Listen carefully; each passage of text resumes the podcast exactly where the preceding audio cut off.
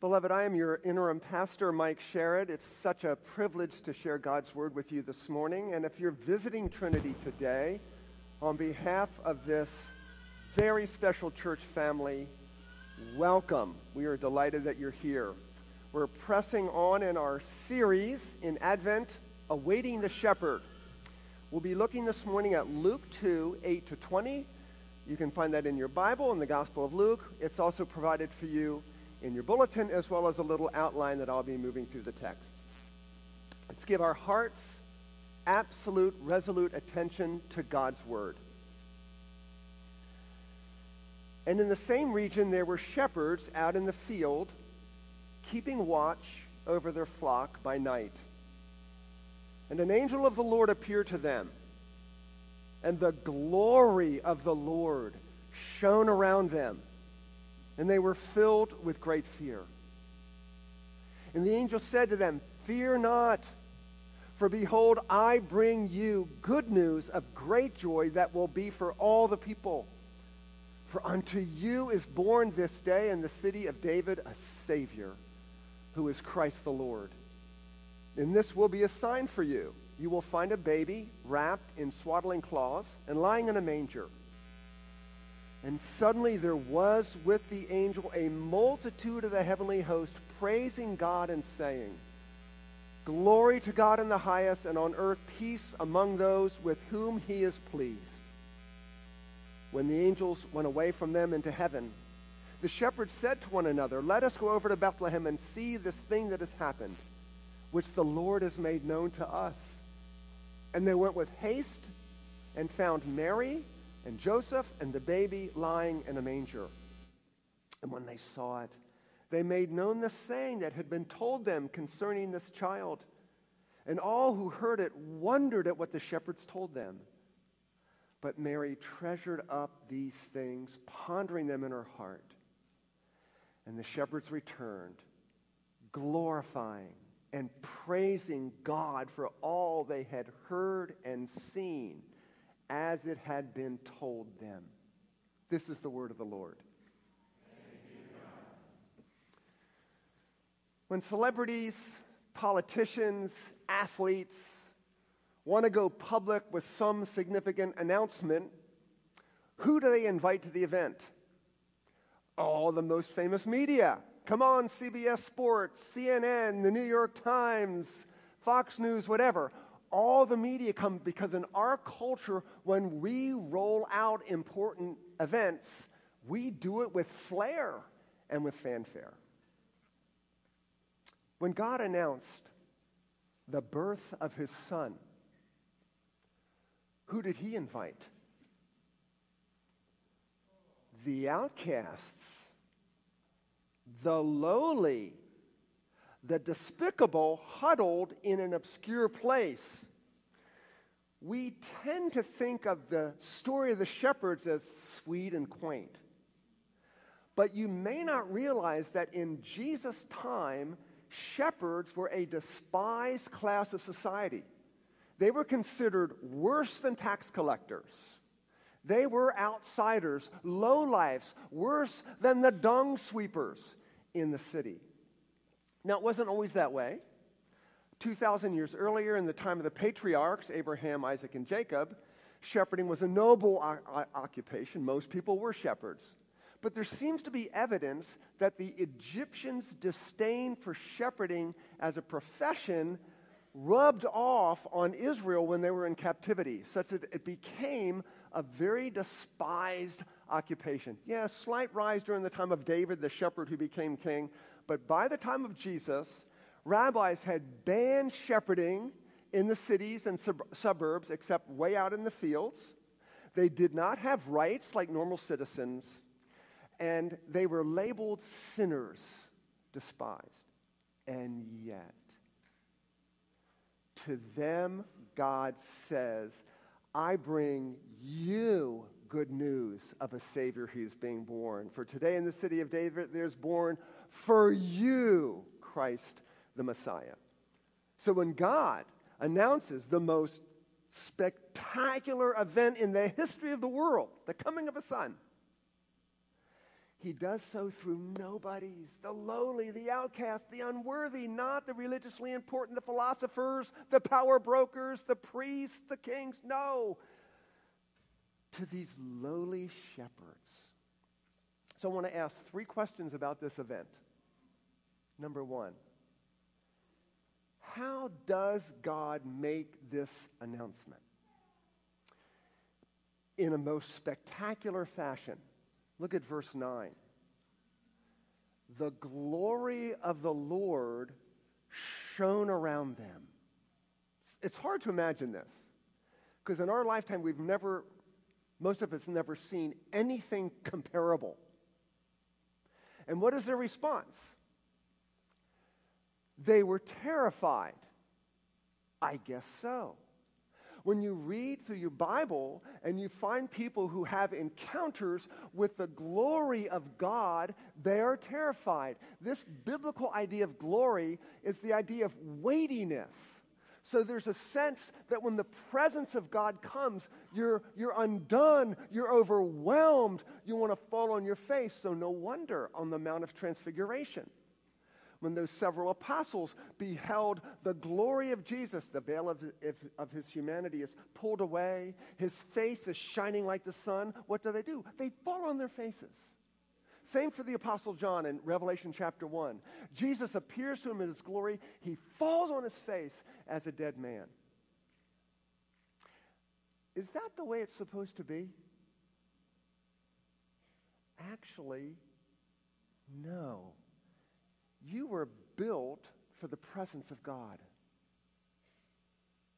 You were designed by God from the beginning to relish, savor, and glory in God's presence.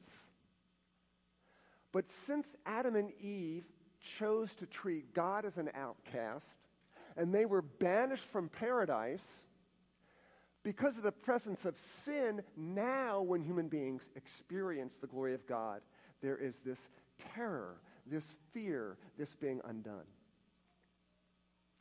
Now, if that weren't enough, the glory of the Lord shone around them. Look at verse 13. And suddenly there appeared with the angel a multitude of the heavenly host praising God, saying, Glory to God in the highest, and on earth peace among men with whom he is pleased. So, in the first instance, the glory of God invades their space. In the second instance, they are allowed to gaze into the space where that glory is. The veil, as it were, the, the curtain between the physical world and the unseen spiritual world is pu- pulled away. And what do they see? Exactly what you'd expect the angels of God declaring God's worth Glory, glory, glory. It's actually what has been happening since the beginning of time. Those in the presence of God can't not declare his glory. And of course, they're doing so without sin. That's the response God deserves. He's worthy of that glory. Do you see how this incident speaks to you of the grace of God? The grace of God? God has broken into their world. He is pursuing the shepherds. He has initiated this conversation. He is seeking them. If, if you had to answer the question, what is God's pa- most deepest passion for me right now? What is it? It's that you would see his glory because God wants you supremely happy and supremely holy, and the only way they can come about is you beholding the glory of God. Think about what melts away in the, in the presence of the glory of God your pride, your arrogance, your self sufficiency, your self determination, your self absorption. Oh my goodness, in the presence of the glory of God, that stuff is gone. God wants you to see his glory. We're so certain that when the Apostle John wrote about the incarnation, Jesus coming into the world, he says of Jesus, We beheld his glory. God has sent you Jesus. So there's no doubt in your mind what the glory of God is like in a human person. So some of you are at a point in your life where you're thinking about seeking God.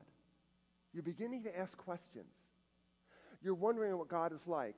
I would bet He's pursuing you. Some of you would say, you know, Mike, consciously, I'm not seeking God. Happen to be here. We're grateful you're here. But I'm not consciously seeking God.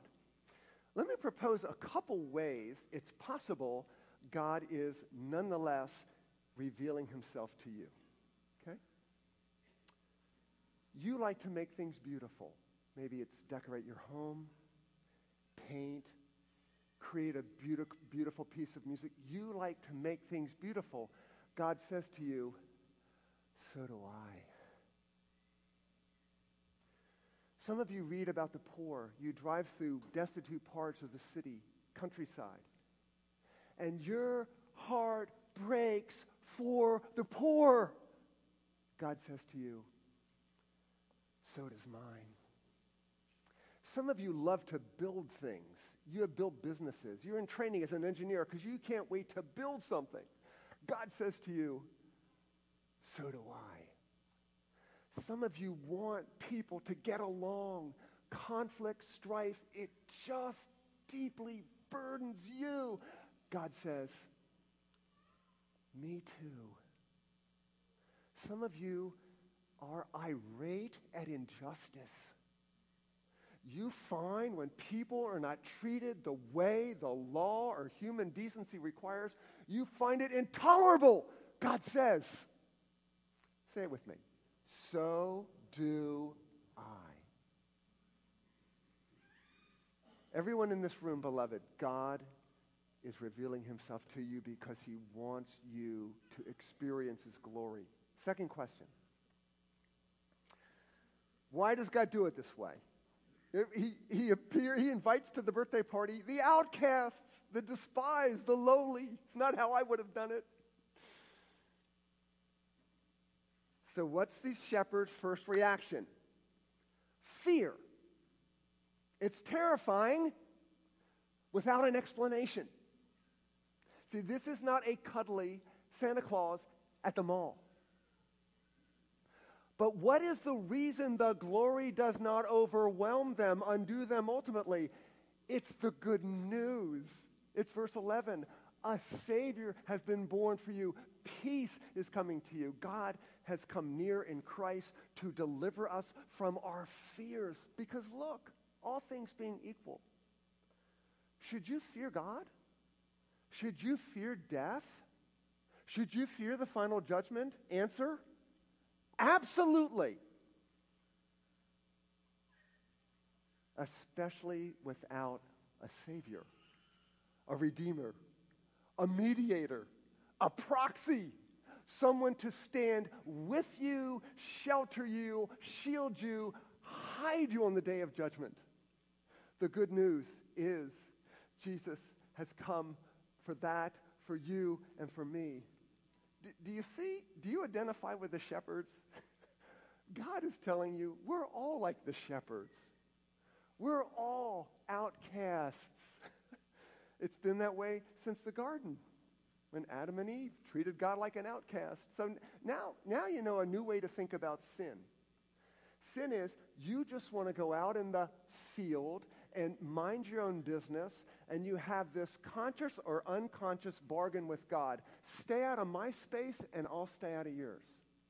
Sin. I prefer self determination, thank you very much, even though I didn't make myself. I'll live by my own rules. Thank you very much, even though I am no expert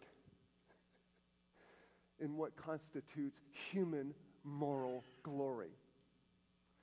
Sin, beloved, is being dull to your need of God's grace, living as if God is irrelevant, serving yourself, thinking, I can experience human value and worth and significance irrespective of the glory of God pulsating through my being.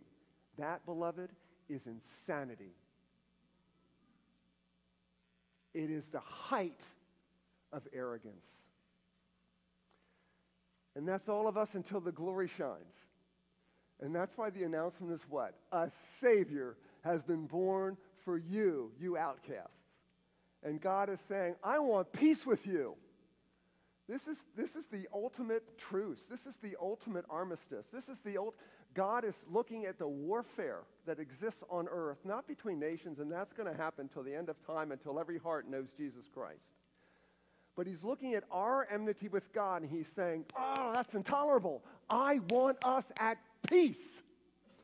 So he takes this unbelievable initiative, sending his, his son to be born as a baby to grow into our Savior. God wants your utmost well being. He wants you delighting in Him. And that means His glory must come in through the power of the Savior. Last question. What is the evidence you understand the significance of this event? Follow the shepherds. What did they do? They went with haste to find Jesus. Don't delay for a moment. You're going to find Jesus because the shepherds know what you and I need to know. And that is this deep stain in our souls that is created by sin. This deep stain. It cannot come out by being religious. You cannot remove it by sincerely trying your best. You cannot remove the stain of sin by keeping the rules. None of those things will cleanse you. What saved the shepherds? They believed the word of promise. They took God at his word. God said there's a Savior, go find him. In faith, they went believing what? That everything they need, Jesus would give them. Everything they lacked, Jesus Christ would amply supply by his grace. This is why the message is peace on earth with whom God is pleased. So, who are the people God is pleased with? Those who trust the Son. It absolutely pleases the Father that you received this gift. Many of you are going to give gifts to other people in the next three weeks. And it is going to please your soul to see them receive the gift and delight in the gift. Right? This is sort of human gift giving 101. How much more your Creator God giving you His Son, wanting you to be pleased with everything Jesus Christ is for you your righteousness, your sacrifice, your resurrection. And when you trust that, the Father says, Oh, that pleases me. And his favor is sealed upon you by his grace. So Jesus becomes what on the cross? He becomes the outcast that the shepherds were. He becomes the lowly. He becomes the despised. He bears the shame in your place for your crimes. Why? He loves you. This is the only way for you to have any peace in your lives, not least peace with God. So, beloved, run from your fears to Jesus crucified for you. I'm going to take a couple minutes with a little bit of application. It seems in 1 Peter, I've given you the verse in the outline, 1 Peter 2.25, Peter seems to be giving us a one sentence summary of this scenario.